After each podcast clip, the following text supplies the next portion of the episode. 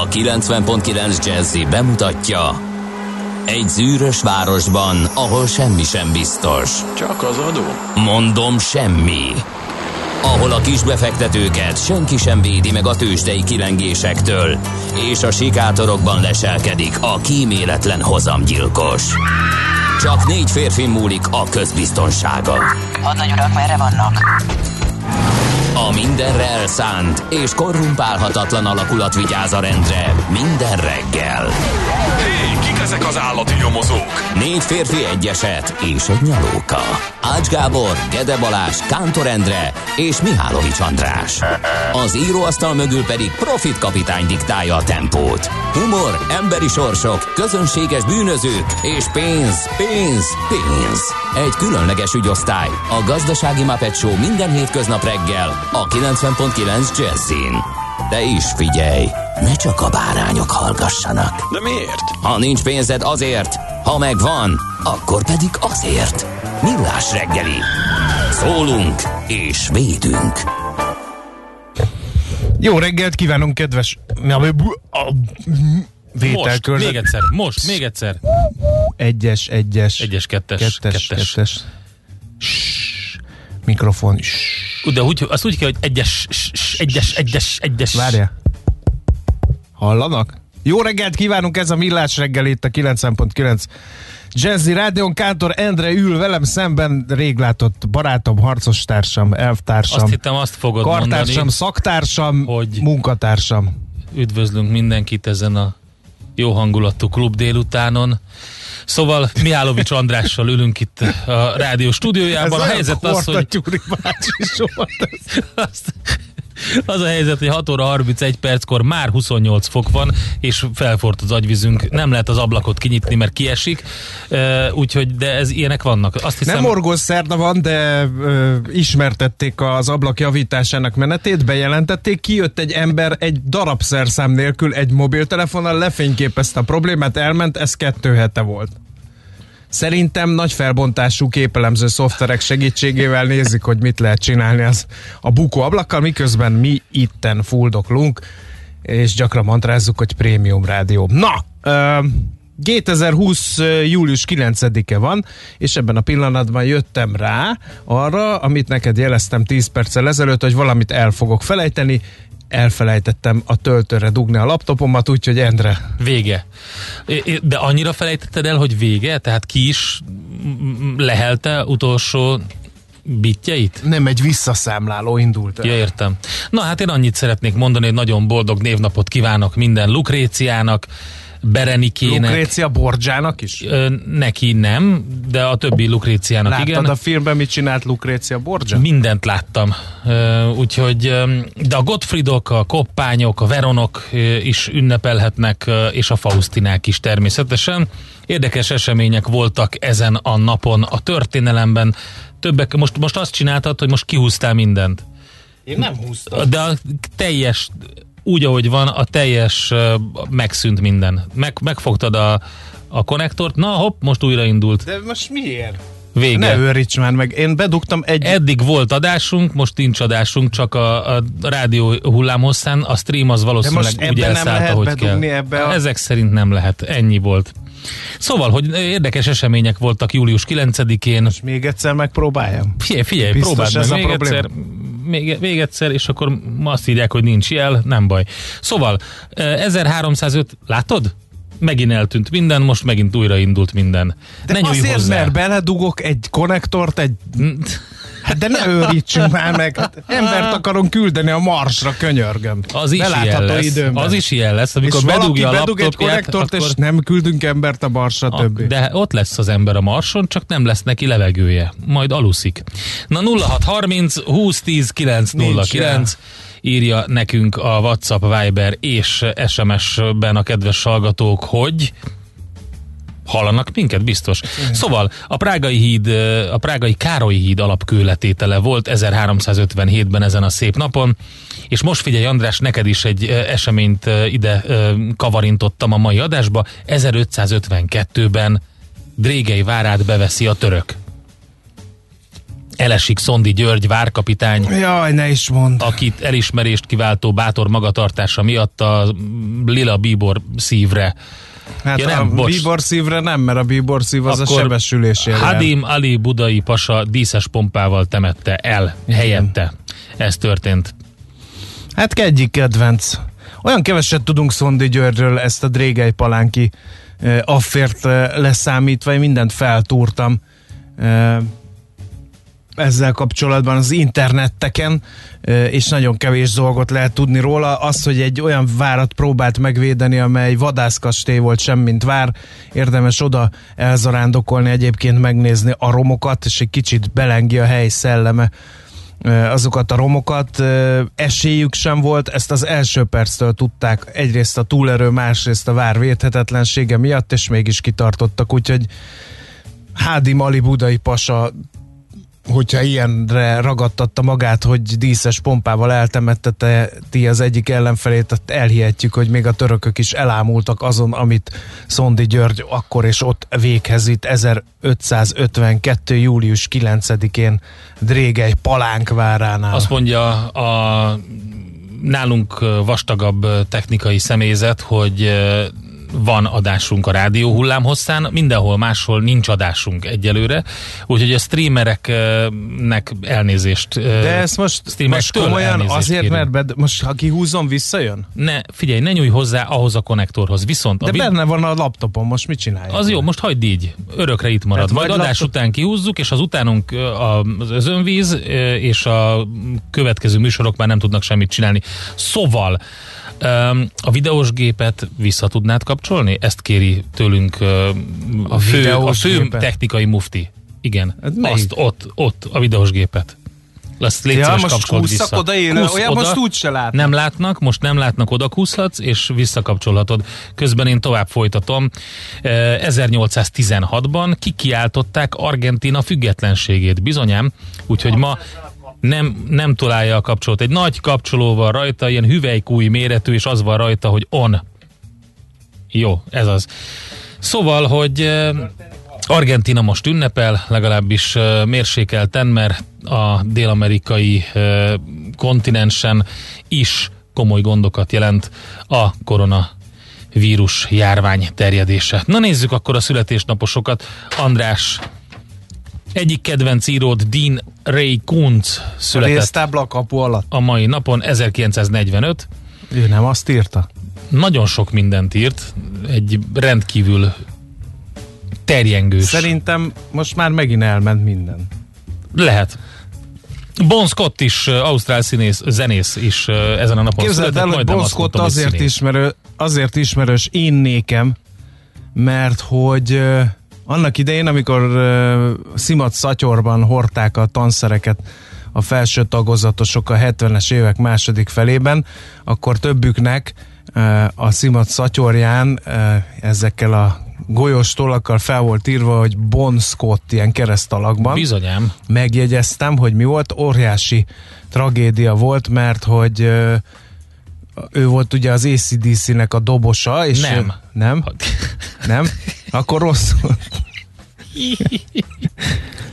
Ja, énekes volt, nem dobos.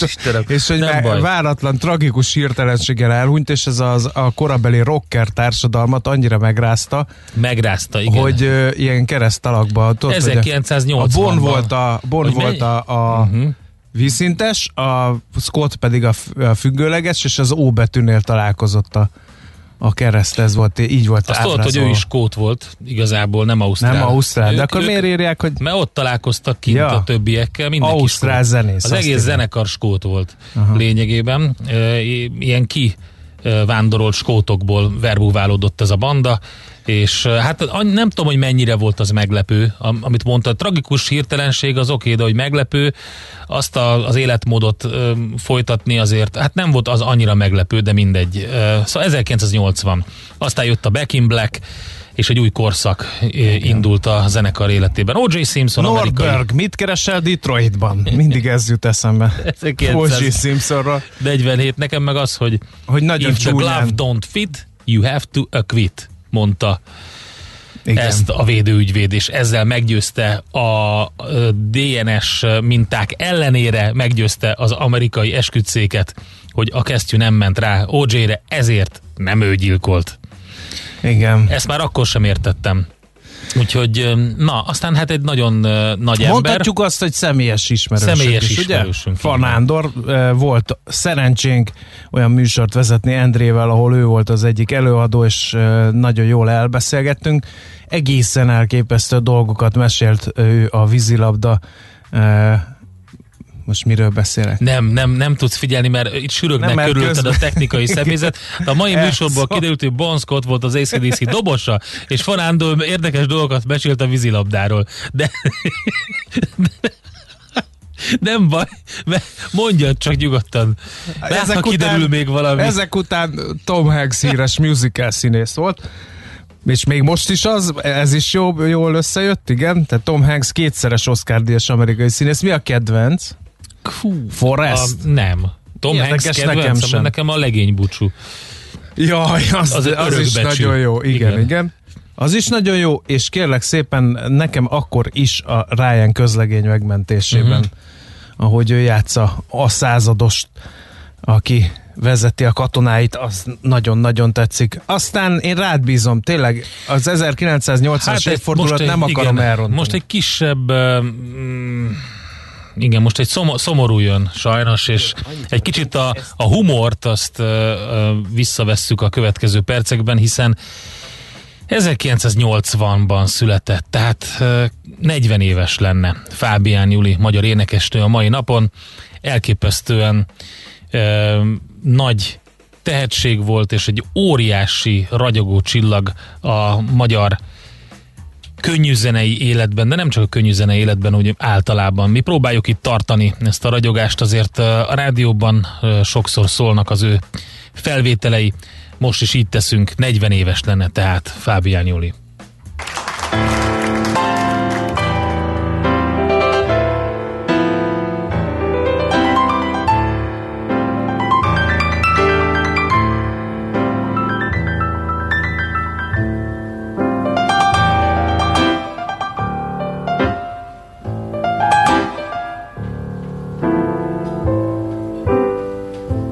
Ain't no sunshine when he's gone. It's no warm when he's away. Ain't no sunshine when he's gone, and it's always gone too long. Anytime he goes away. Wondering this time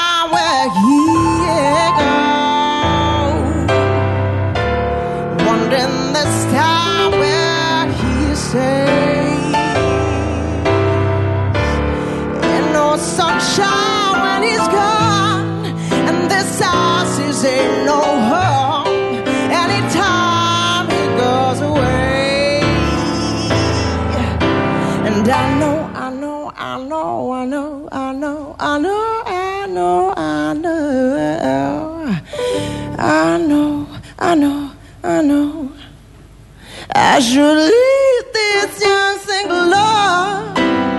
Yeah, no sunshine when he's gone. Anytime he goes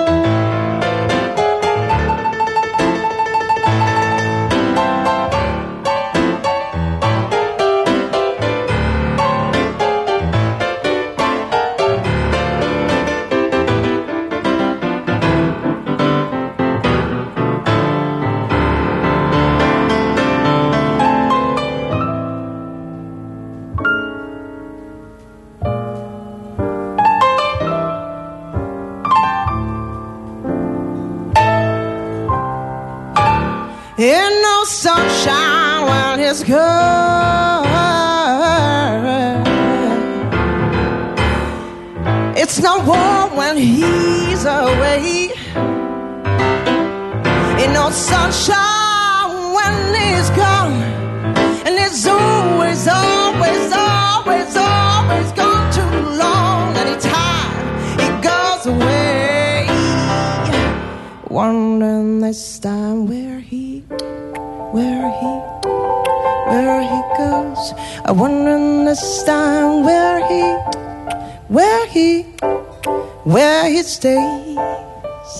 You know, sunshine when he's gone, and this house is in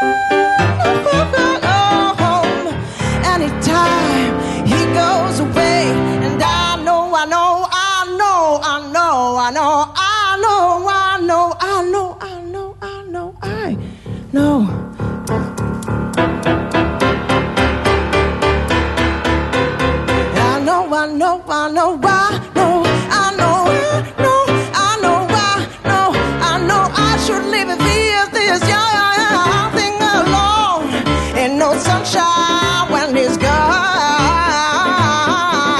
And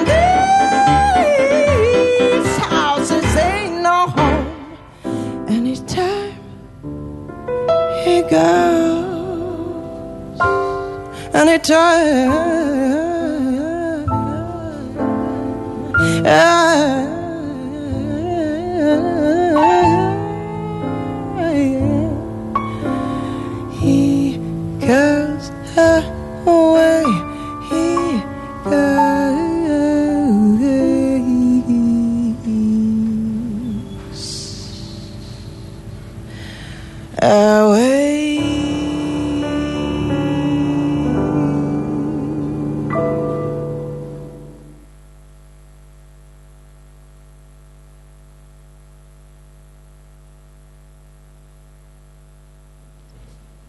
40 éves lenne, tehát Fábián Juli a mai napon.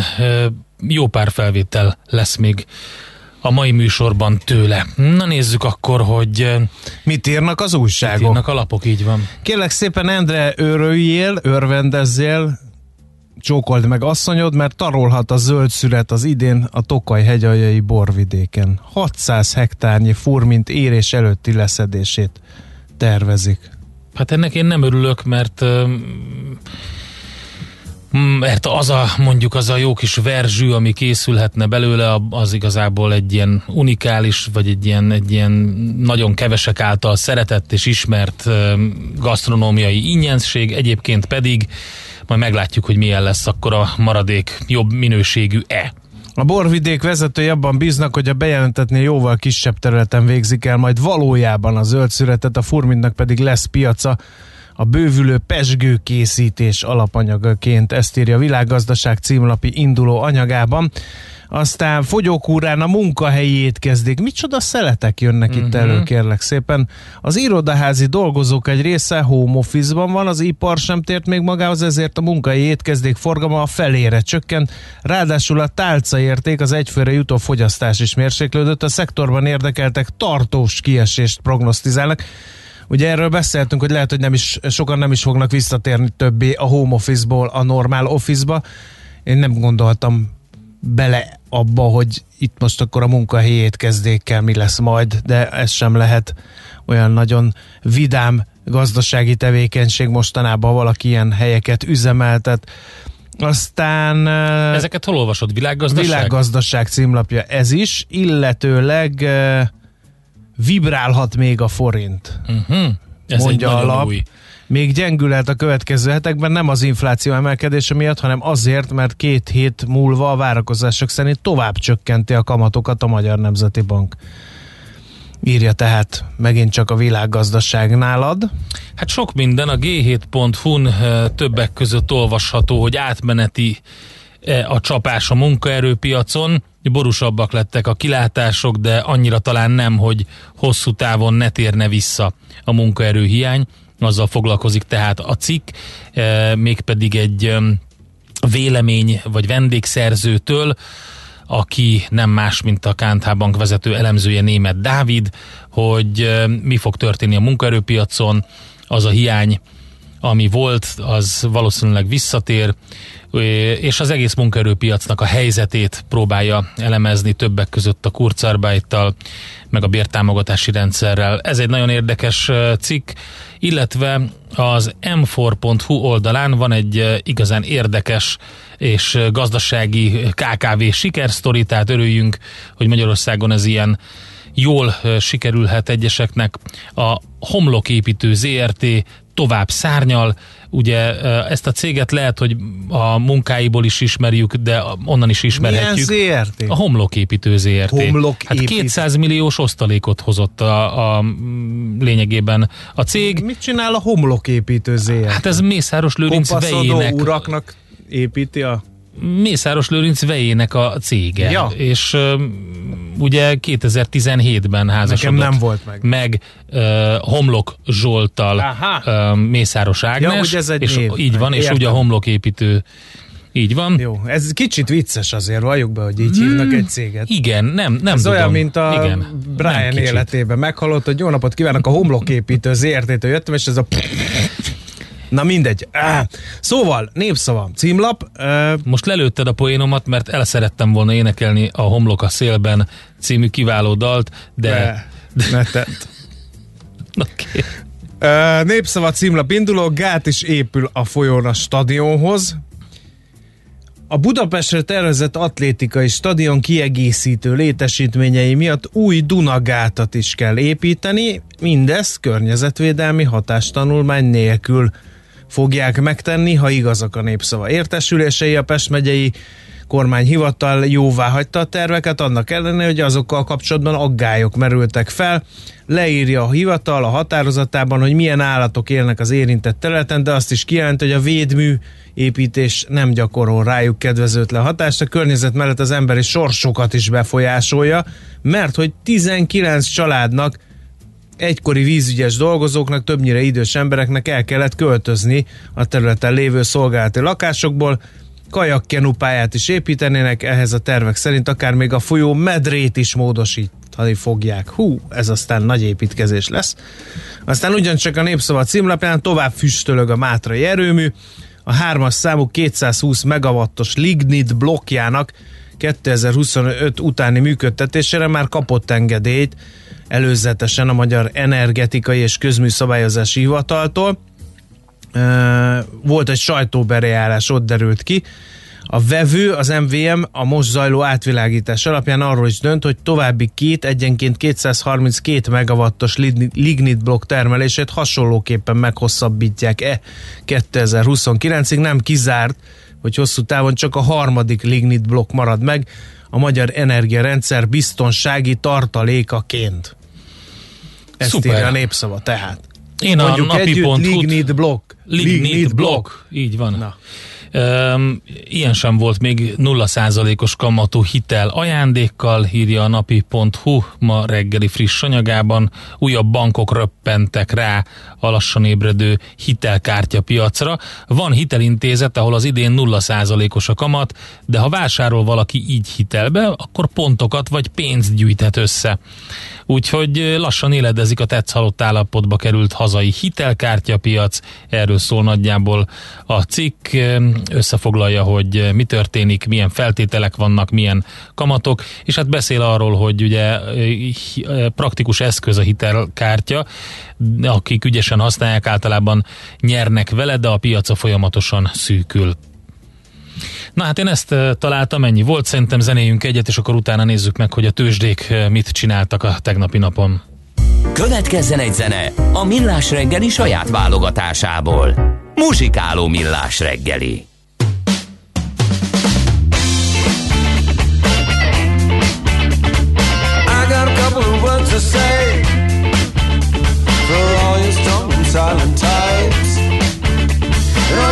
Girls that wanna love, though it means a lie. I'll say this next time you get stuck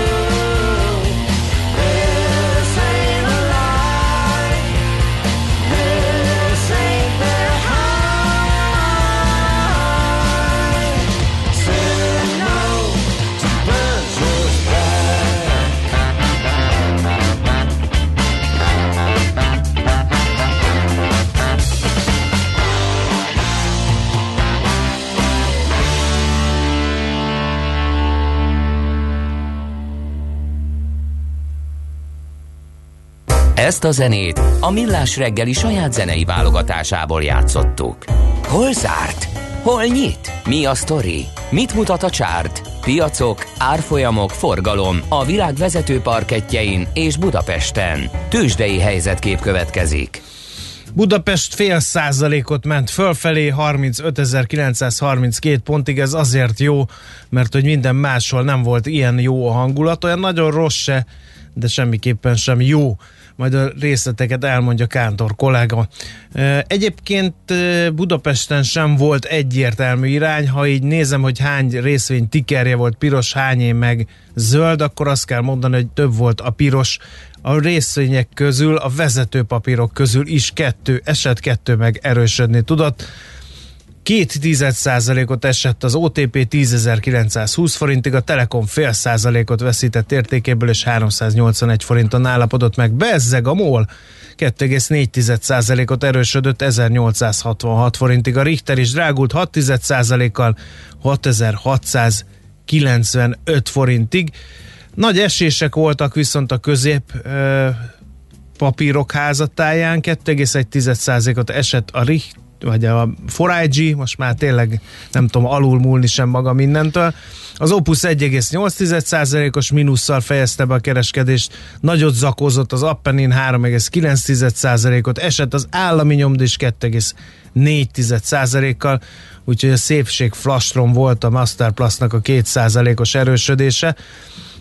Nézzük, hogy hol volt még értelmezhető forgalom. A Deltában volt egy egy nagyobb elmozdulás 3,6 százalék, ráadásul fölfelé bizonyám, és a vesztesek közül pedig hát elmondtam mindent, amit lehetett tudni. Szerencsére most látom, hogy alacsony forgalomban esett az állami nyomda, úgyhogy olyan nagyon nem rettentem meg. Na, de mi volt külföldön? Hmm, hát érdekes uh, szitu volt, mert hogy a Európa egész komoly mínuszban tudta befejezni a tegnapi kereskedést, fél százalékkal csökkent a londoni tőzsde, a DAX majdnem 1 százalékos mínuszban, a párizsi mutató pedig 1,3 százalékos mínuszban zárt. Ennek ellenére a mai ázsiai kereskedés az pozitívan zár, úgy tűnik, hogy az egy óra múlva záró Nikkeinél 1 százalékos plusz alakult ki, a hongkongi Hang Seng Index fél százalékos pluszban, a Shanghai Composite is egy százalékos pluszban van, és az Egyesült Államokban is egy szép kis plusz jött össze, 0,7 százalékos Dow Jones plusz, 1,4%-os Nasdaq plusz, ami ugye már megint azt jelenti, hogy ismét a csúcsokra tör a technológiai mutató, és az S&P 0,8%-os pluszban zárt, a vezető papírok mind erőteljesen izmosodtak, több mint 2%-kal az Apple, 1 százalék fölött a Citigroup, másfél százalékos plusz a GE-nél, a Google 1 százalékos pluszban, a Microsoft 2,2 százalékos pluszban zárt, és hát nagyon jó szerepelt a, a Twitter 7,3%-kal, illetve a Royal Caribbean Cruises is most már 5,3%-os pluszban, úgyhogy jót tett neki a hír ezekről az üdülőhajókkal kapcsolatban. A negatív oldalról, hát nem is tudom, hogy mit lehetne kiemelni. Minden esetre egész jó hangulat alakult ki, mint mondtam, és 17%-os pluszban már éveleje óta a Nasdaq. Tőzsdei helyzetkép hangzott el a Millás reggeliben. Na nézzünk egy pár üzenetet, amit a kedves hallgatók írtak. Azt mondják, hogy a neten is lehetett minket hallani, csak a videóstream szakadt meg. Úgyhogy nyugodj meg, András, most már tényleg fellélegezhetünk. Hiába ment el az áram a fél stúdióban, minden rendben van. Az én homlokomat hogy kell építeni? szerencse, hogy Endre van ott ebben a helyzetben, a másik két kolléga közül az egyik már az asztal alatt fuldokolva próbálná a vidámságet visszafogni, a másik bealudna, még visszaáll minden. Na, aztán Guten Morgan Németországban minden működik, üdvözlet a 15 fokos Stuttgartból. Hm. Neten hallgatlak benneteket, és nem csak Norris vagyok, írja pengész hallgató utolérhetetlen humorával. Aztán végig volt jel a streamen, Macit a Marsra laptop töltővel. Javasolja a hallgató. Aztán mi van még itt, ami érdekelt? Semmi? Más talán Volt itt egy morgás, amiről beszélnünk kellene. De hát ma nem szerda van. Ja, igen, akkor mit csináljunk? Tegyük el Minden esetre szerdára? egyetértek azzal a hallgatóval, aki beírta, és magam is megtapasztaltam épp a tegnapi napon, hogy ugye a biztosító társaságom online díjfizetés szorgalmaz, ez így nagyon rendben is van, ne kelljen sárga csekkezni, védjük az erdőket, ne sárga csekket nyomtassunk a kivágott fákra, ez eddig rendben is van, elküldtem a díjat, azonnali fizetés, tehát azonnal levonta a kártyámról, ugye azonnal megjelenik a biztosító társaságnak a számláján, majd jön egy helyes kis üzenet, hogy öt napon belül fogják ezt könyvelni. Addig ne aggódjak, ha nem jelenik meg a tartozásom.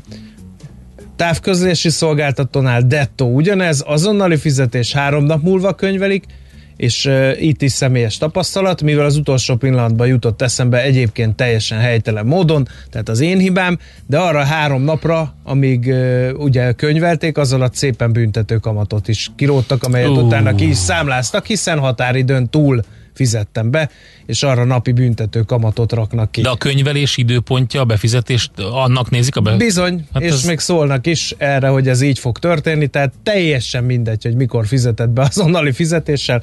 Három napig ülnek rajta, hogy most tényleg, ő, ez a Mijálovics küldte erre a számra, biztos annyi? Ezt három napig vizsgálják, és ez alatt kérlek szépen három nap késedelem, tehát a fizetés határidején Stimmel. Raktam be, három nappal később könyvelték, ez nem és ez jogos nekem így. 610 De forintomba ez így nem, kerül. miért jogos ez így? Hát ott volt a pénz az ő számlájukon azonnal. Hát, jó kérdéseid vannak.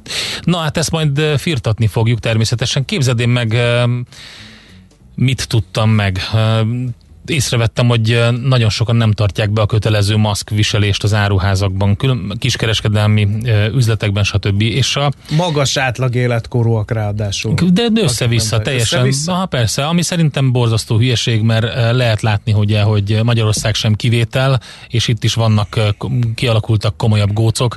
Mezőköves. Úgyhogy például érdemes lenne odafigyelni eh, erre. Tehát többször elmondta mindenki, az összes szakértő, hogyha figyelünk, betartjuk a szabályokat, akkor meg lehet fogni ezt a dolgot, és nem járunk úgy megint, eh, mint eh, legutóbb. Na mindegy, szóval És a szerbeknél Azt az mondja, mit szólsz, hát hogy azt mondták, például. hogy kijárási korlátozás, ezt erre törni, zúzni kezdtek, és Igen, most de most az ezt, ugye azt mondták, hogy, Hogy ez nem igazából nem ezért volt, hanem kormányellenes tüntetés volt, de mindegy.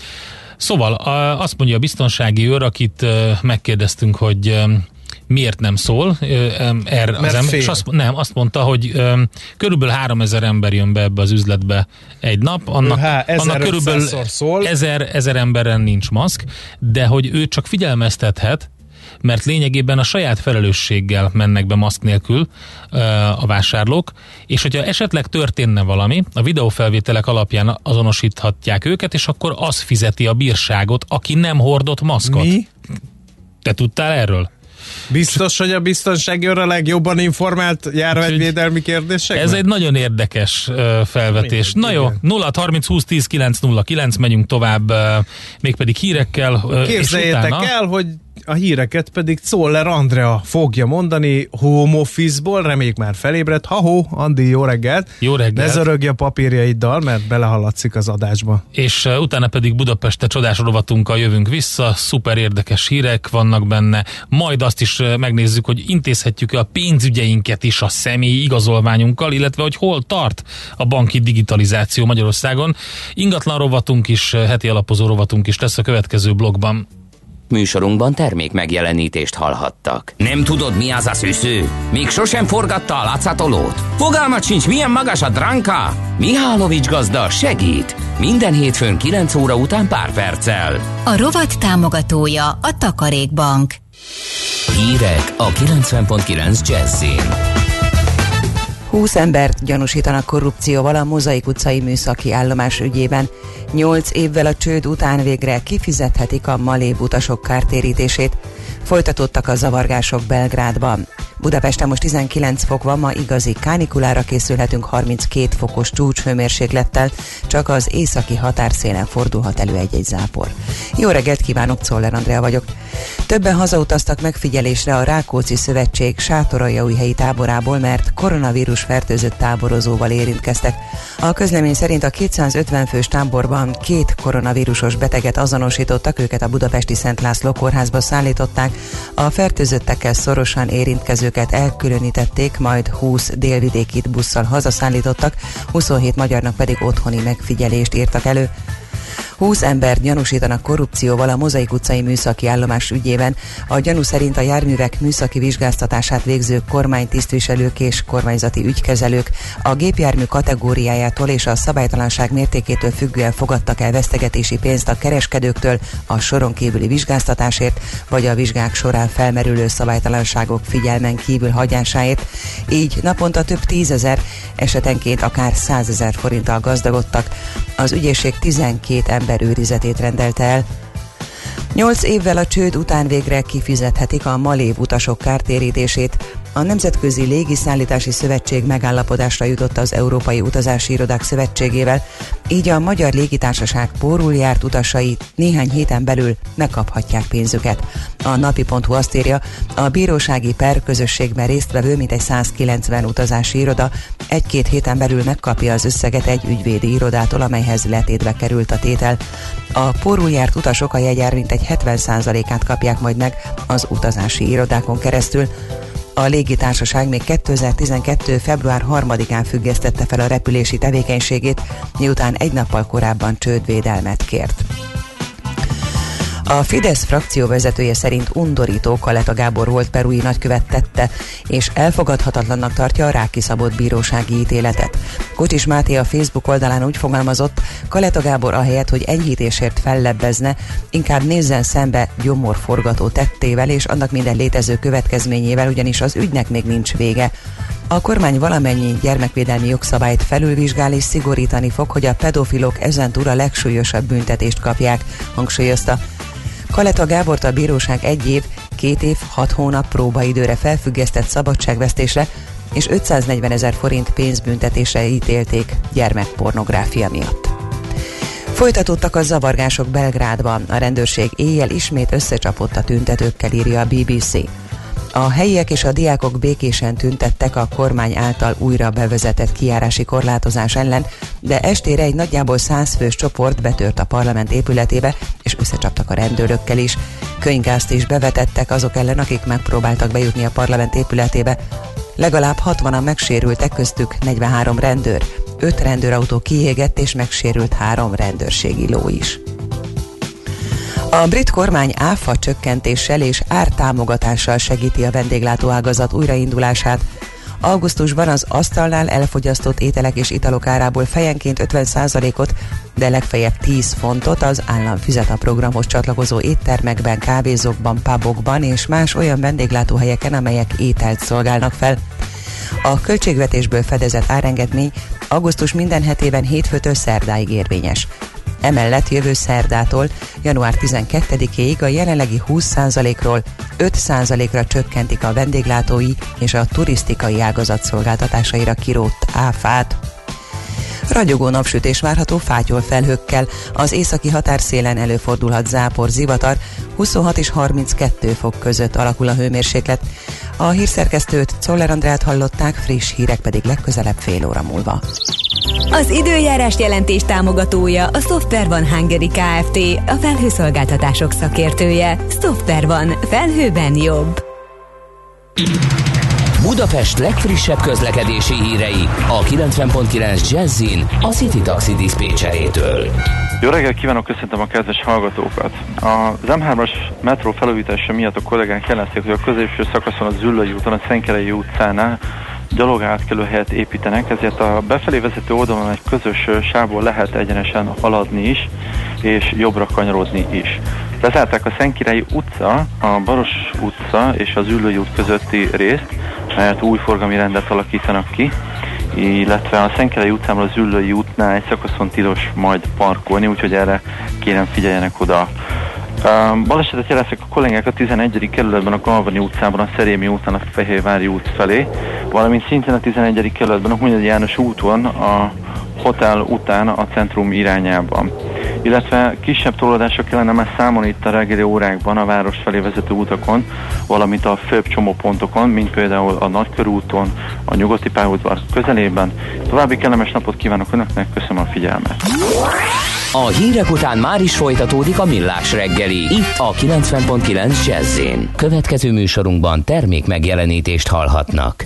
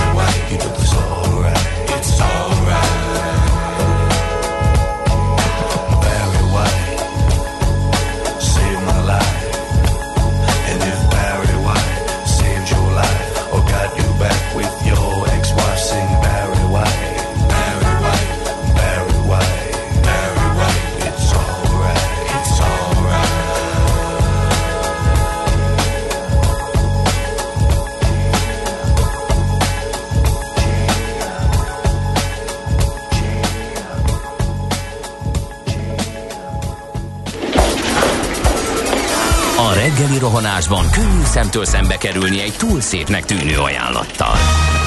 Az eredmény krétával körberajzolt tetemes összeg. A tethelyen a gazdasági helyszínelők, a ravasz, az agy és két füles csésze és fejvállalakzat. A lehetetlen küldetés megfejteni a Fibonacci kódot. A jutalom egy bögre rossz kávé és egy olyan hozamgörbe, amilyet még Alonso Mosley sem látott. Millás reggeli, a 90.9 Jazzy Rádió gazdasági mapetsója. Vigyázat! Van rá engedélyünk! 7 óra 16 perc van, jó reggelt kívánunk, kedves hallgatóink! Folytatódik a Millás reggel itt a 90.9 Jazzy Rádion. A két műsorvezető közül az egyik Kántor Endre. A másik pedig Mihálovics András. 0 30 20 10 909 SMS, WhatsApp és Viber számunk is ez lehet nekünk híreket, üz, üd, üd, üzeneteket, üdvözleteket, azt akartam mondani. Nagyon nem vagyok ma formában, nem tudom mi a túró van. Semmi, kicsit, el, kicsit Elszoktam. elszoktál, Igen, túl, túl pihented magad. Igen. Szóval azt írja Tamás Dunakesziről, hogyha AFR helyett kártyával fizetsz a Telekom cég honlapján keresztül, akkor egyből jóváírodik a számládon, így nem kell várnod három napot a könyvelésre, de én pont ezt tettem. Kaptam egy e-mailt, hogy fizessem le a számlatartozásomat, ezt vártam, vártam, vártam, elfelejtettem, ráklikkeltem az e-mailben található linkre, az átirányított egy fizető oldalra, ott fizettem, és utána jött Kártyával egy három napul kártyával. Ja, akkor és nem utána. Jött, Mhm. Utána jött, hogy, hogy jó napot kívánok, akkor még három nap kis türelem, és ezt még egyszer mondom, 610 forintomba került az azonnali átutalással. A másik ilyen, ami most nem akarnám erre elvinni a műsor, de a másik ilyen a, a kedvencem az, amikor fizetsz az SMS-ért. Na, az nagyon jó. A bankot, tehát mikor megbízod a bankodat, hogy oké, okay, akkor légy szíves a számla mozgásokról értesíts, kedves bank, értesít, majd utána a, a havi számládon látod, hogy mennyi Igen, de az ott van. benne volt a, a, a megbízásban, hogy mi az a típusú SMS, amiért nem Persze, kell fizetni, és mi az, persze. amiért kell fizetni. Igen, de most, amikor gyakorlatilag az SMS, mint műfaj egyedül jóforma, nem, me- meg sem tudom mondani, mikor küldtem SMS-t Uh-huh. ö, m- magánszemélynek, tehát csak így a bankok meg szolgáltatók küldenek nekem, hogy ezt miért nem tudják, hogy ez tényleg annyiba kerül, főleg mondjuk egy távközlési szolgáltatónál, hogy küld nekem SMS-t, tehát na mindegy. Szóval ezt se értem, hogy miért nem lehet Na, de ezt nézzük megoldani. meg, hogy van-e közlekedési információ. Budapest legfrissebb közlekedési hírei, itt a 90.9 jazz Hát baleset az van az Erzsébet királyné útján kifelé az amerikai útnál, és csak egy sáv járható. Kaptuk az infót, úgyhogy ezt tudjuk. Én azt vettem észre egyébként, hogy az M1 M7 bevezető szakasz elég sűrű, sokan vannak az utakon legalábbis arra. Aztán jó a forgalom, csak sok a írja a legcsóhallgató, az M1 M7 hasít egészen az Osztyapenkóig, a Budaörsi már szüttyög, uh-huh. viszont a Bach csomópont az haladós. Budapest, Budapest, te csodás! Hírek, információk, érdekességek, események Budapestről és környékéről. Hát csupa izgalom a fővárosban. E, Például, hogy e, az Európai Bizottság 5. egyben utolsó pályázati felhívásának eredménye szerint 11 európai város, köztük Budapest 11. kerületének innovatív kezdeményezése jut e, összesen 45 millió euró, mint egy 16 milliárd forint uniós forráshoz az Európai Regionális és Fejlesztési Alapból. Hát úgy tűnik, hogy az Uniós Bizottság tájékoztatása szerint a budapesti 11. kerület, tehát Új Buda önkormányzata által beadott úgynevezett Cup for Creativity című pro- projekt az elnyert eh, körülbelül másfél milliárd forintos támogatást egy online kulturális közösség létrehozására fordíthatja. Uh-huh. Képzeld el, hogy egy online kulturális közösség létrehozására lehet pályázni, legalábbis ők arra pályáztak, és másfél milliárd forintot ért ez az EU-nál. Tehát a kezdeményezés keretében a szervezők fokozatosan bevonják az új közösség tagjait a könnyen hozzáférhető kulturális eseményekbe, kreatív tevékenységbe online, valamint személyes részvétellel is. Na, Oké, okay, hatalmas pénzosztásba kezdett a kormány turisztikai területe, mindenki kaphat pénzt, kivéve budapesti ne viccelj. vállalkozások. Hát ugye főleg a budapesti turizmus omlott össze a járvány miatt, azért érdekes ez a döntés, és ugye mindig mondják turisztikai szakemberek, hogy turizmusban Budapest jelenti a magyar utazási célpontot, nagyon ritkán mennek el, még tán a Balaton belefér, de, de nagyon nem mozdul a külföldiek zöme a magyar fővárosból, ehhez képest ugye, vagy lehet, hogy talán éppen ezért, hogy majd ha megindulnak a turisták, úgyis kirántják a bajból a budapesti turist, turisztikai vállalkozásokat, nem lehet tudni. A lényeg egy fillérrel sem támogatja a budapesti szálláshelyeket a kisfaludi programon keresztül a kormány, míg a vidéki szálláshelyekre öntik a pénzt. Gyakorlatilag már az összes szálloda kinyitott, Visegrádon már közel telt házzal mennek a hétvégén. Budapesten számos nemzetközileg is ismert szálloda zárva.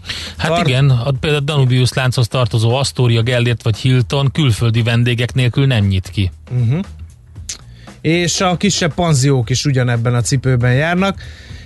Támogatás igényt egyébként július 15-ig lehet benyújtani, mindenki pályázat kivéve, mint mondtuk a budapestiek. A felhívásban nem indokolják, hogy miért nem kaphatnak a budapesti turisztikai vállalkozások támogatást.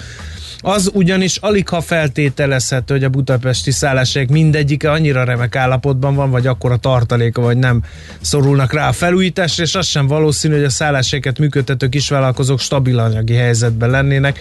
Meg hát azt hagyján, képzeld el, hogy szintén nem pályázhatnak a budapesti idegenvezetők sem a magyar turisztikai ügynökség által az idegenvezetők megsegítésére kiírt pályázatra. Tehát, hogyha ha megnézzük, hogy százalékos arányban az idegenvezetők hányan vannak Budapesten vagy vidéken, hát én nem is értem, na mindegy, szóval, hogy nem pályázhatnak a budapesti. Várjál, azt mondja egyébként, most találtam egy statisztikát, a magyarországi vendégészakák 40-45 százalék a Budapesten uh-huh. realizálódik. Minimális a belföldi vendég, ellentétben az árbevétel kétharmada külföldiektől ö, származik.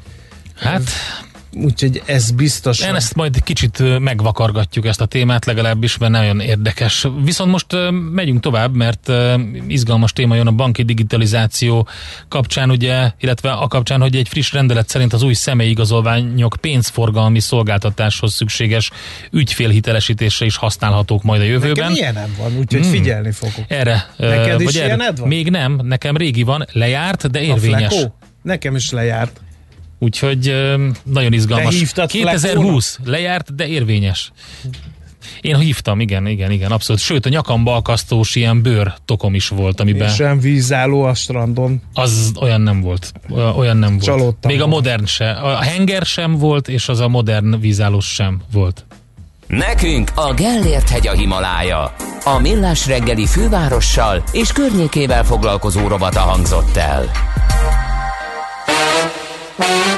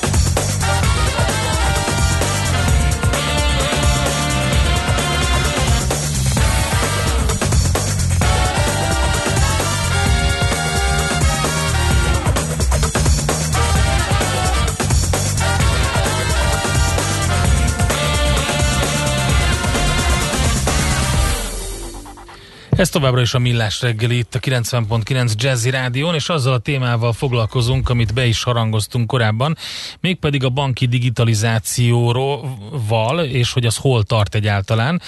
Annak a hírnek a kapcsán, hogy egy friss rendelet szerint az új személyi igazolványok pénzforgalmi szolgáltatáshoz szükséges ügyfélhitelesítésre is használhatók majd a jövőben. Itt van velünk a vonalban dr. Bogyi Attila, a Magyar Bankszövetség vészhelyzetkezelésével kapcsolatos adhok munkacsoportjának elnöke. Jó reggelt kívánunk! Jó reggelt kívánok, üdvözlöm a kedves hallgatókat. Mit lehet majd csinálni az új rendelet alapján a személyigazolványjal? Ja, alapvetően ez a rendelet módosítás Ez azokat a 2016 után megjelent úgynevezett el vagy okos személyeket érinti, amiből a tavalyi évvégi adatok alapján már közel 5 millió, 5 millió darab van az országban, és az ezen található chipkártya felhasználásával már tavaly óta is több szolgáltatást lehetett igénybe venni, például sportrendezvények látogatására, vagy akár vonatjegyvásárlásra is lehetett használni az eszemét, és ezeknek a szolgáltatásoknak a köre fog kibővülni a most megjelent belügyminisztériumi rendelet módosítással összefüggésben, ami a gyakorlatban azt jelenti, hogy a személyazonosító igazolványon található NFC olvasóval leolvasható csipet, azt innentől kezdve pénzforgalmi szolgáltatáshoz szükséges erős ügyfélhitelesítéshez is fel lehet használni. Ezt, hogy a gyakorlat nyelvére fordítsam, azt fogja jelenteni az ügyfelek részére, hogy amikor bizonyos elsősorban digitális online tranzakciók esetén hitelesítési adatokat kérnek tőlük a bankok, akkor innentől kezdve a jelszavas, vagy például arckép, vagy új lenyomat felismeréses megoldások mellett a jövőben már akár az igazolványokat is tudják használni ilyen azonosítási célra. Hogyha jól tudom, akkor ez a, az egész rendelet módosítás, vagy ez a, ez a friss módosítása a személyigazolványnak, ez egy része annak a javaslatcsomagnak, amit még novemberben nyújtott be a Bankszövetség. Igen, ez az egyik egyik első olyan eleme, ami már az ügyfelek számára is megismerhetővé vált, és ezzel kapcsolatban én azt tudom mondani, hogy a banki fejlesztéseket alapvetően három szempont motiválja.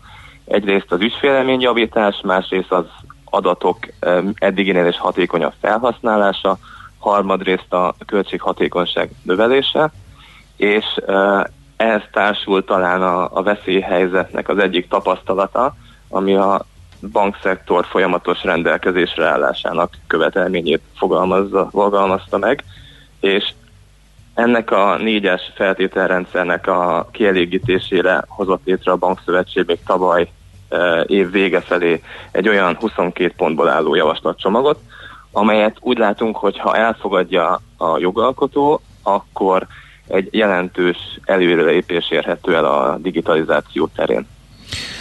Mit jelent ez, hogy mert ugye mind a mai napig azért létezik az, hogy az embernek nyomtatványokat kell letöltenie, kinyomtatnia, aláírni, pecsételni, aztán ezeket beszkennelni, visszaküldeni.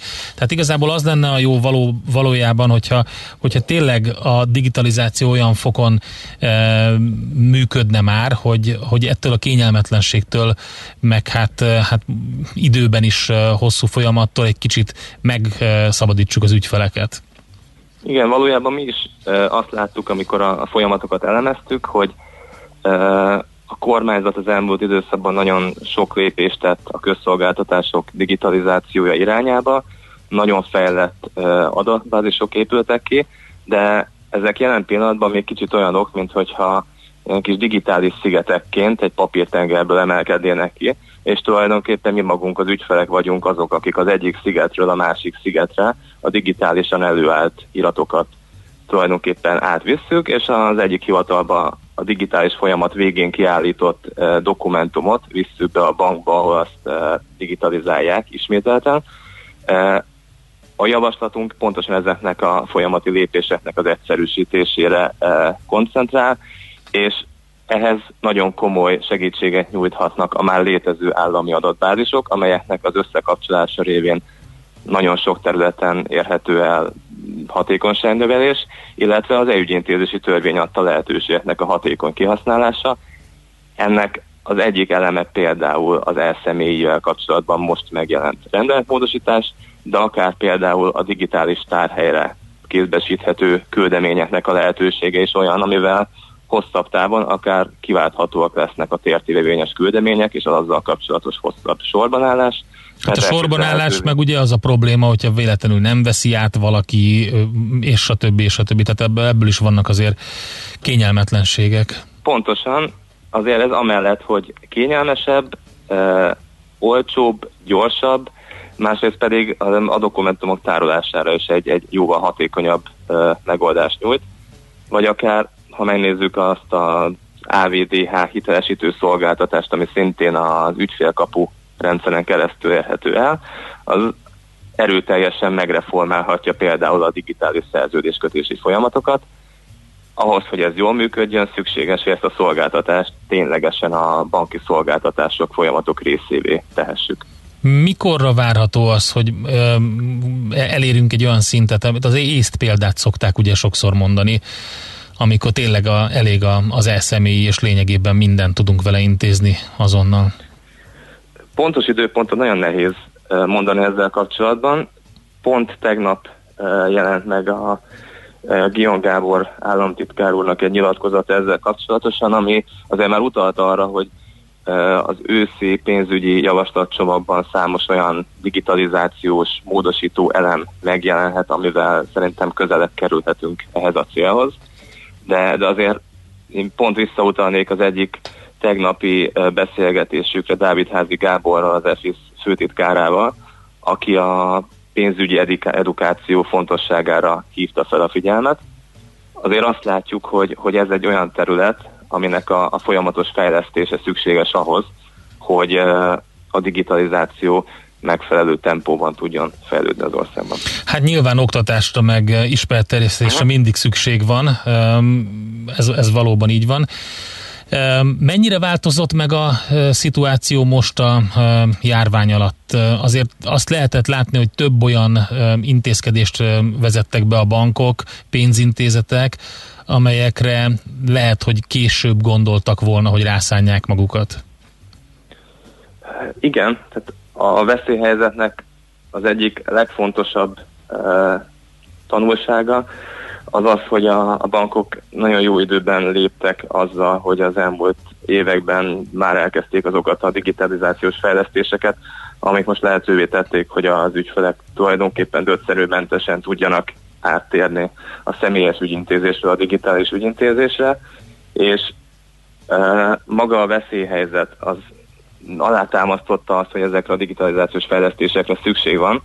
E, például ilyen kedvező lépés volt szerintünk az érintéses kárhatja felhasználási limit PIN kódot nem igénylő határának 15 ezer forintra emelése, az, hogy például a fizetési moratóriummal kapcsolatos ügyfélnyilatkozatokat az ügyfelek elsősorban elektronikus úton tudták megtenni, és ezzel a kockázatos személyes ügyintézés az teljesen elkerülhetővé vált.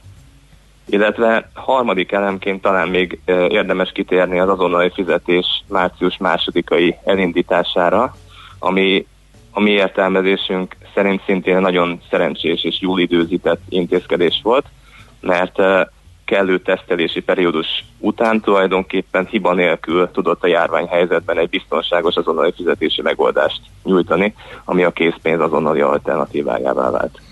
Jó, hát akkor várjuk a fejleményeket azzal kapcsolatban, hogy mi történik ősszel, és akkor a javaslatcsomagban mit fogadnak el. Köszönjük szépen Attila, érdekes Én beszélgetés volt. Jó munkát! Köszönjük. Köszönöm, viszontlátásra! Dr. Bógyi Attilával beszélgettünk a Magyar Bankszövetség veszélyhelyzet kezelésével kapcsolatos adhok munkacsoportjának elnökével. Alapvetően az indította a beszélgetést, hogy egy friss rendelet szerint az új személyik pénzforgalmi szolgáltatáshoz szükséges hitelesítésre is használhatók majd a jövőben. Most megyünk tovább, ismét jön Czoller a legfrissebb hírekkel, információkkal, aztán jövünk vissza ingatlan rovatunkban, arról fogunk beszélgetni Vince Edittel, az OC Investment Solutions ügyvezetőjével, hogy lehet-e alkudni az új építésű lakásokból. Műsorunkban termék megjelenítést hallhattak. Rövid hírek a 90.9 Jazzin. Pécsi és osztrák kutatók olyan hatóanyagot azonosítottak, amely a koronavírus fertőzés kezelésében alkalmazható. A jelenleg allergia elleni orszprében megtalálható hatóanyag a már kialakult fertőzés megbetegedés kezelésére ígéretes, közölte Jakab Ferenc a Pécsi Tudományegyetem Szentágotai János Kutatóközpont virológiai kutatócsoportjának vezetője. Fontos változás jön a személyi igazolványnál. A frissen megjelent belügyminisztériumi rendelet szerint az új igazolványok pénzforgalmi szolgáltatáshoz szükséges ügyfél hitelesítése is használhatók majd a jövőben. Jelesígy Radována, a Bankszövetség elnöke kiemelte, fontos lenne, hogy az adatbázisokat összekapcsolják, például az adóhatóság és más hatóságok rendszerét a bankokéval. A hitelintézetek ilyen információk birtokában jobb kondíciókat tudnának kínálni az új ügyfeleknek. Az Óbudai önkormányzat nem támogatja, hogy a kormány gátat építsen a hajógyári sziget köré, ezzel mint egy ezer fát elpusztítva, és azt sem, hogy a terület parkos északi részén bárki is építkezzen, írja a 444.hu. A harmadik kerületi önkormányzat alapnak azt írta, nem akarják, hogy az Óbudai szigetre Kismenhetten épüljön. A gátépítés, illetve bármilyen lakó, kereskedelmi vagy iroda jellegű hasznosítás ellenkezik a kerület településképvédelmi rendeletével, valamint a hatályos építési szabályzattal fogalmaztak. Óbuda jelezte azt is, nem tervez a tulajdonában lévő területen semmilyen beruházást, de a jogszabályok szerint az állam a tulajdonába veheti az önkormányzati tulajdont, és ezt nem tudják megakadályozni. A kormány tavaly rendelkezett árvízvédelmi rendszer kiépítéséről és Nemzeti Kajak Kenu Sportakadémia építésének előkészítéséről a hajógyári szigetre. Közben legalább 500-an tiltakoztak tegnap a hajógyári szigeten a tervezett védműrendszer megépítése ellen. Kis László Óbuda polgármestere közölte, azt szeretnék, hogy a betondzsungel, ami minket körbevesz, ne csak az egyetlen valóság legyen, ami bennünket ér. Szeretjük a természetet, de nem szeretjük a természet pusztítást, mondta. Karácsony Gergely főpolgármester már korábban tiltakozott a kormány tervei ellen, azt mondta, meg fogják védeni a szigetet. Csökkenthető a 14 napos karantén kötelezettség az Angliába érkezőknél. Ha valaki olyan országból indul útnak, amely nem szerepel a kötelezettség alól felmentett országok listáján, de angliai érkezése előtt eltölt például négy napot egy olyan országban, amely rajta van a listán, és innen utazik tovább Angliába, akkor érkezése után 14 helyet csak 10 napot kell karanténban töltenie. Nagy-Britannia jelenleg 14 napos elkülönítésre kötelezi mindazokat, köztük a brit állampolgárokat is, akik külföldről utaznak be az országba. A kormány azonban a minap jelentősen enyhítette a szabályozást. Péntektől 59 országból, köztük Magyarországról karantén kötelezettség nélkül lehet beutazni Angliába. Romániában rekordot döntött a napi esetek száma az utóbbi 24 óra alatt. 555 újabb fertőzöttet vettek nyilvántartásba. Romániában eddig egyszer a járvány áprilisi első tetőzése idején haladta meg az 500-at a napi esetszám, akkor 523 fertőzöttek diagnosztizáltak. Ragyogó napsütés várható fátyol felhőkkel az északi határszélen előfordulhat zápor, zivatar, 26 és 32 fok között alakul a hőmérséklet. A hírszerkesztőt, Czoller Andrát hallották, friss hírek legközelebb fél óra múlva. Az időjárás jelentés támogatója a Software van Hungary Kft. A felhőszolgáltatások szakértője. Software van. Felhőben jobb. Budapest legfrissebb közlekedési hírei, itt a 90.9 jazz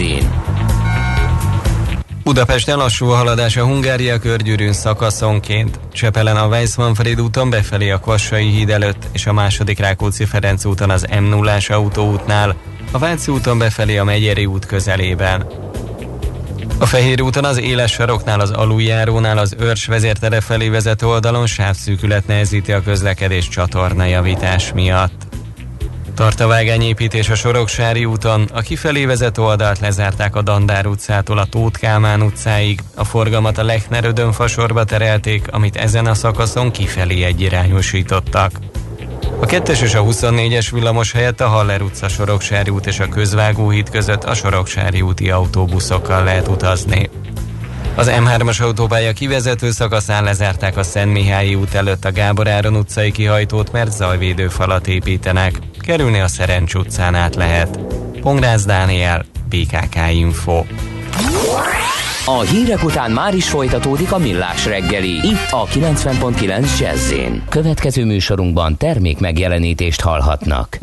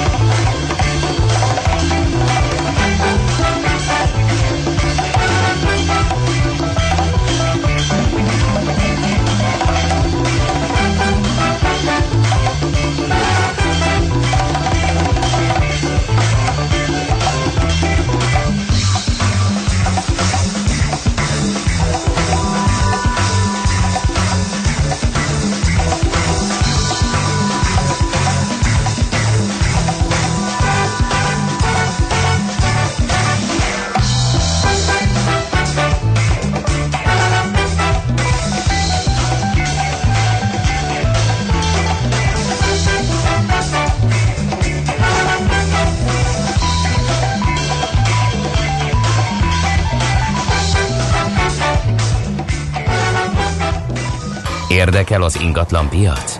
Befektetni szeretnél? Irodát vagy lakást keresel? Építkezel, felújítasz? Vagy energetikai megoldások érdekelnek? Nem tudod még, hogy mindezt miből finanszírozd? Mi segítünk!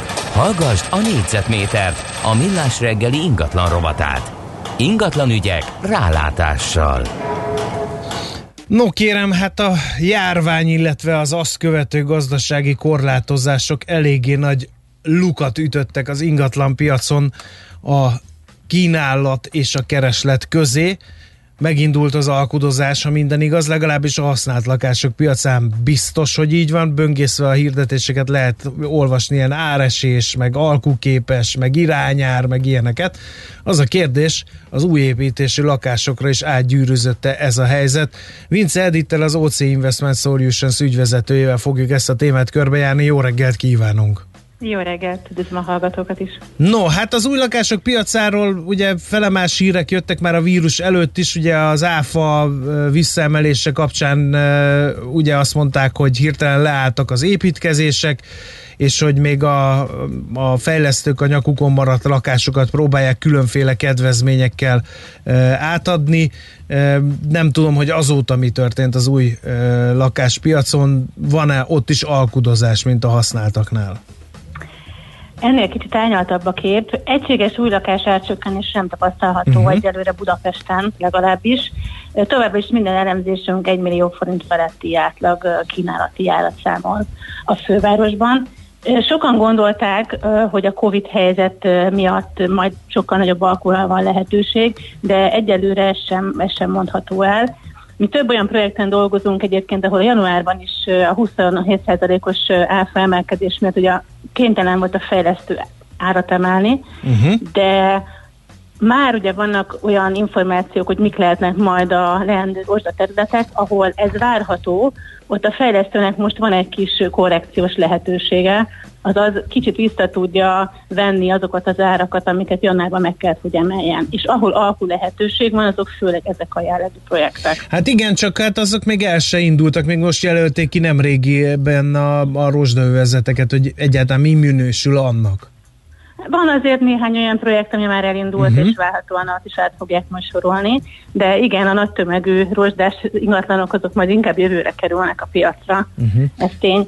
Ami fontos tudni még, hogy azért a 10-20%-os kedvezmény az, az nincs, nincs a piacon. Amik jellemzőek ezeknél a projekteknél, az ilyen 3 és 8% közötti kedvezmény, de ez sem minden lakástípusra. Uh-huh. Azok a lakások, amik, amik kevésbé jó fekvésűek, amik kevésbé keresettek, ott, ott egyáltalán nincsen alkú, vagy maximum 1-2 százalék. Van elég sok olyan projekt most már a fővárosban, ami befejezéshez közelít, tehát ott vannak kevésbé izgalmas lakások, ott azért lehet alkudozni, de a jó lakásokra továbbra sincs kedvezmény. Uh-huh. Olyan kedvezmények sincsenek, hogy az árban nincs kedvezmény, de hozzácsapnak gratis ö, dolgokat, például a garázs helyett, meg nem tudom, ilyeneket szoktak. Igen, most már láttam olyan projekteket is, ahol csomagban értékesítik a fejlesztők a megmaradt lakásaikat, de ezek tényleg a megmaradt lakások, de sok ügyféltől hallom, hogy hiába adnak hozzá akár egy tárolót vagy egy felszíni beállót, ha maga a lakás fekvése és alaprajzi érnedése nem megfelelő, akkor, akkor gyakorlatilag ez, ez a kedvezmény ez csak inkább egy ilyen marketingfogásnak ö, tűnik, de persze ezeket a lakásokat is el lehet adni, viszont sokkal kisebb rá a kereslet. Uh-huh. Nem lesz ebből baj? Tehát, hogy van mondjuk még a lakások, amik még a Covid előtt épültek, és azoknak ugye az áfája most megemelkedett, és utána beindulnak ezek a rozsdaövezeti fejlesztések, gyanítom a fejlesztők ezekre fognak koncentrálni, ott viszonylag kedvezőbb áron lehet majd lakáshoz jutni, akkor mi lesz azokkal a lakásokkal, amik ö, 27%-os áfával a fejlesztők nyakán maradtak? Egyrészt a, külön választanám a különböző lakástípusokat. Ugye uh-huh. azok a lakások, amik mondjuk most már átadás előtt vannak, vagy akár már azonnal költözhetőek, ezeket a, ezeket a lakásokat a piac fel fogja szívni. Azért ugye ezt lehet látni, mert tavaly is elindult a folyamat, hogy lényegesen kevesebb új lakás épül Budapesten, viszont a kereslet nem lett kevesebb, tehát ez, ezt a jelenlegi állományt, ezt ha lassabban is, de fel fogja szívni a piac.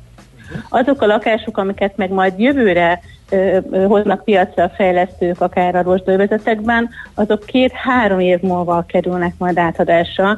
Tehát amit ott áfában esetleg lehet egy alacsonyabb ár, bár egyébként mi nem számolunk 20% alacsonyabb árral, még ezekben a rozsdővezeti lakások esetében sem, ott, ott az egy, az, egy, az egy sokkal hosszabb kifutás lesz. Aki most akar költözni, tehát körülbelül az a, a következő 6-12 hónapban akar költözni, nem nagyon van más lehetősége, mint a megmaradt 27-es lakásokból válogatni, és ez a kínálat, ez folyamatosan csökken. Tehát el lehet ezt halasztani, mondhatják azt, hogy akkor én még kivárok, de az azt jelenti, hogy akkor ő két-három évig biztosan nem költözik.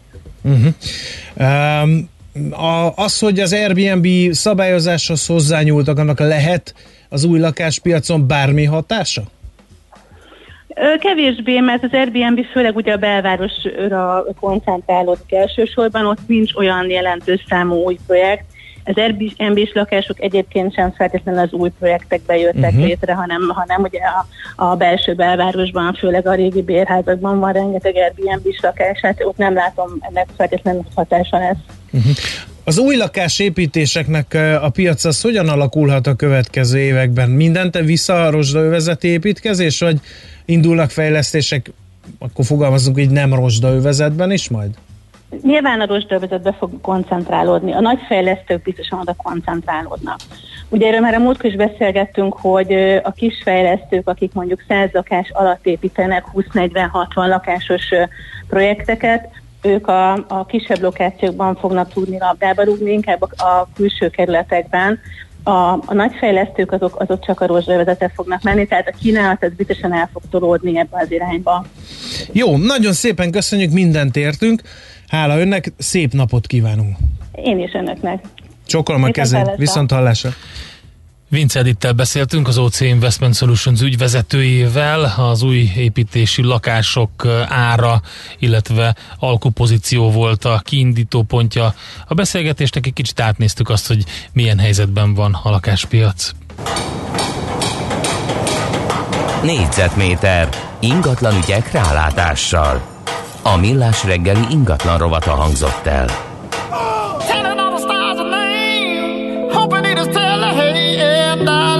Baby. I love you, baby. Running all through my brain, wishing that I could stay and just hold you, baby. Just to hold you, baby. Down from my army, Captain, can you get her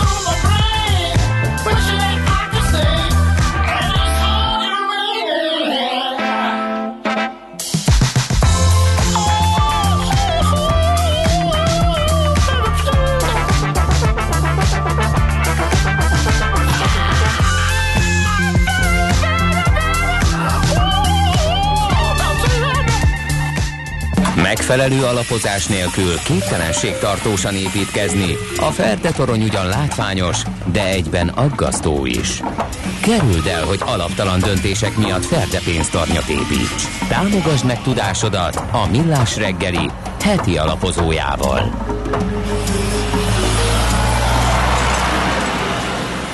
Hát talán megfordult már egy párunknak a fejében, hogy ez a válság nem ugyanolyan, mint a többi, más, mint a többi.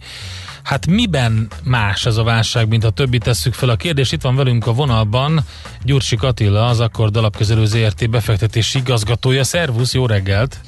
Jó reggelt kívánok, sziasztok! Még azzal is színesíteném ezt, hogy sokak szerint még nincs is itt igazából a válság, tehát nem nagyon érezni a válságot. Ha egyáltalán lesz válság, Szokak szerint tehát már vége van. szokás szerint vége van, tehát ember legyen a talpán, aki dekódolja mostani helyzetet, úgyhogy tiéd a szép feladat. Hát igen, ugye hát tudjátok, az Anna, Anna Karenina kezdődik így, hogy eh, a boldog eh, családok egyformák, a boldogtalanok meg ugye maguk módján azok, tehát hogy, hogy minden válságban ugye vannak hasonlósak, meg különbözőségek. Ugye itt a nagy vita az ugye az, hogy ugye mindig a legelőző válság, vagy az előző válsághoz próbáljuk ugye ezt hasonlítani, a 2008-2009-es válsághoz, és hát ugye az a válság azért elég, elég mély volt, meg elég, elég szörnyű, és hogy most ahhoz képest ez jobb vagy rosszabb, ugye erről folyik azért egy élénk vita, és hát ugye erre szoktam azt mondani, hogy egyszerre ro- rossz, meg, rosszabb, meg egyszerre jobb is, tehát hogy, hogy vannak hasonlóságok, meg eltérések is. Hát, hát szerintem ugye a legfőbb Vegyük akkor ezeket a különbség, hogy- dolgokat, igen, sorra. igen, hát ugye a legfőbb különbség szerintem ez a válság, ez, ez egész biztosan egy-két negyed évnyi GDP visszaesésben biztosan mélyebb lesz, mint a 2008-2009-es ilyen mértékű, ilyen szintű leállás azért nem volt még a Lehman Brothers csődje után sem, ezt kijelenthetjük. Ugyanakkor szerintem ami meg nagyon érdekessé teszi ezt, a, vagy, egy, vagy különlegessé teszi ezt a mostanit, amiről Pista múltkor is beszéltünk, hogy lehet, hogy ez viszont nagyon gyorsan fog lefutni. Tehát, hogy, hogy a, a, a Lehman Brothers csődje után azért kellett egy fél év év, míg a, a gazdaságok eh, kvázi ugye recesszióba süllyedtek, és akkor aztán még ezt az egészet kivetni nagyon lassú, vontatott, nagyon lassú eh, kilábalás volt. És ugye ennek az az oka szerintem, hogy, hogy ezért 2008-2009-ben, hogy mondtam is, hogy a Lehman Brothers csődbe ment, de hogy, hogy úgy általában kijelenthetjük azt, hogy a, a fejlett világ, meg a fejlődő világ bankrendszerének a több, többsége az ugye lényegében csődbe ment, tehát mondjuk számviteli értelemben nem mentek csődbe a bankok, de hogyha így utólag megnéznénk, hogy mondjuk mennyi hitelt írtak le 5-7-8-10 év alatt, és egyébként akkoriban mennyi tőkéjük volt, akkor azért ez a szaldó vélhetően nem lenne pozitív, tehát, tehát ilyen nagyon egy ilyen de facto, hogyha egy ilyen kockás papíron kiszámoltuk volna 2009 végén, hogy hány banknak van még tőkéje, akkor szerintem nagyon-nagyon kevés bankot találtunk volna a fejlett világban. És ugye pont ez a, az érdekesség ennek a 8-9-es válságnak, mivel a bankrendszer ment csődbe, és mivel ennek az egésznek az újratőkésítése így kvázi fű alatt az eredményekből ugye nagyon lassan történt meg. Én akkoriban beszéltem is arról, hogy szerintem egy ilyen zombi bankrendszer működik Európában, évekig nem fog hitelezni, így is történt, szóval hogy az egész kilábalás azért ilyen rettentő lassú, mert a bankrendszer sérült, ami a gazdaságnak a gerincet, hogy a bankrendszer nem közvetít hiteleket, meg stb.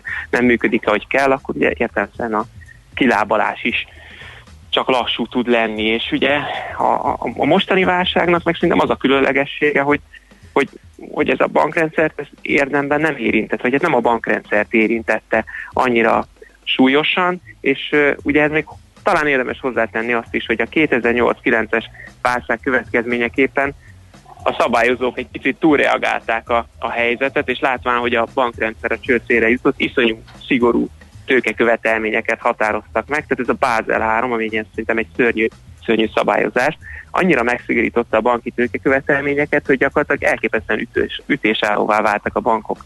Tehát az, hogy az elmúlt tíz évnek a talán az egyetlen ilyen pozitív hozadéka ebben a Basel 3-as szabályozás, hogy pozitív mellékhatása az az, hogy, hogy most meg egy rettentő ütésálló bankrendszer néz szembe ezzel a koronavírus válsággal, ami ugye mi sebet ütött a GDP-n. De mivel a bankrendszer vélhetően ezt túl fogja élni, ezért eh, ezért a kilábalás is gyorsabb tud lenni. Uh-huh. Ráadásul ugye a Fed is és a központi bankok is máshogy reagálnak, hiszen a, tanulva az előző sokkokból nagyon igyekeznek azonnali pénzt önteni a piacra.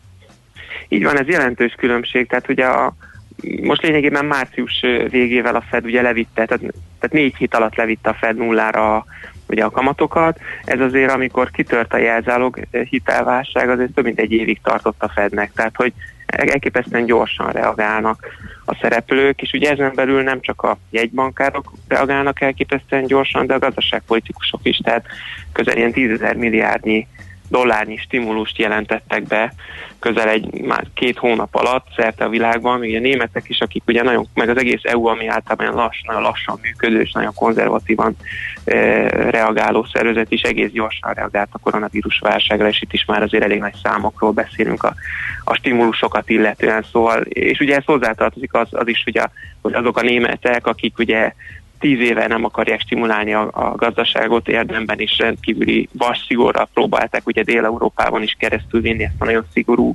költségvetési politikát, na még ők is azt mondták gyakorlatilag szinte azonnal, hogy már pedig most stimulálni kell, mert itt az ideje.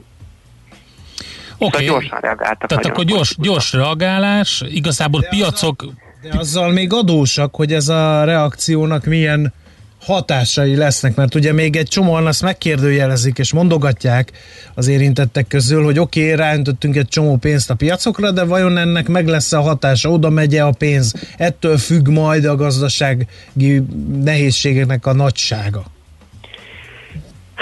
Hát én alapvetően úgy látom, hogy, hogy a stimulussal egészen addig a pontig óvatosan kell bánni, amíg amíg a vírusra nincs valamiféle megoldás. Ugye, tehát, nem, tehát nem tudsz úgy gazdaságot stimulálni, amíg, amíg az emberek ugye nem mernek kimenni az utcára, meg nem mennek elmenni egy kávézóba, meg egy étterembe, mert félnek.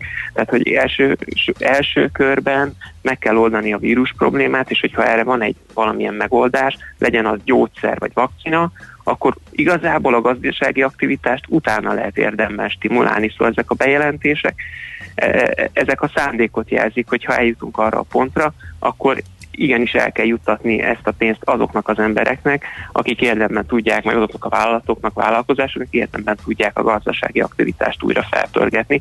De logikusan azt gondolom, hogy meg kell várni azt, amíg a, az első számú problémát, ezt a külső sokkot, ezt a koronavírust, ezt valamilyen módon sikerül megoldani.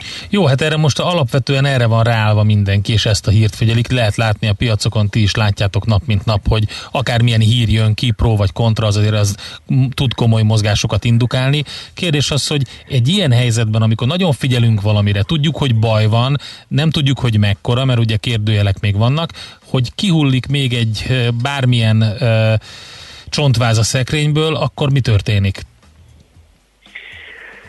Hát, hát alapvetően én, én úgy látom, hogy, hogy azért az idő az idő. Tehát egyrészt ugye ezt a sebességet azért lere, lereagálta érdemben a piac is, tehát a, amilyen gyors volt a visszaesés, vagy, vagy az esés, olyan gyorsan áraszta a piac a pozitív híreket is.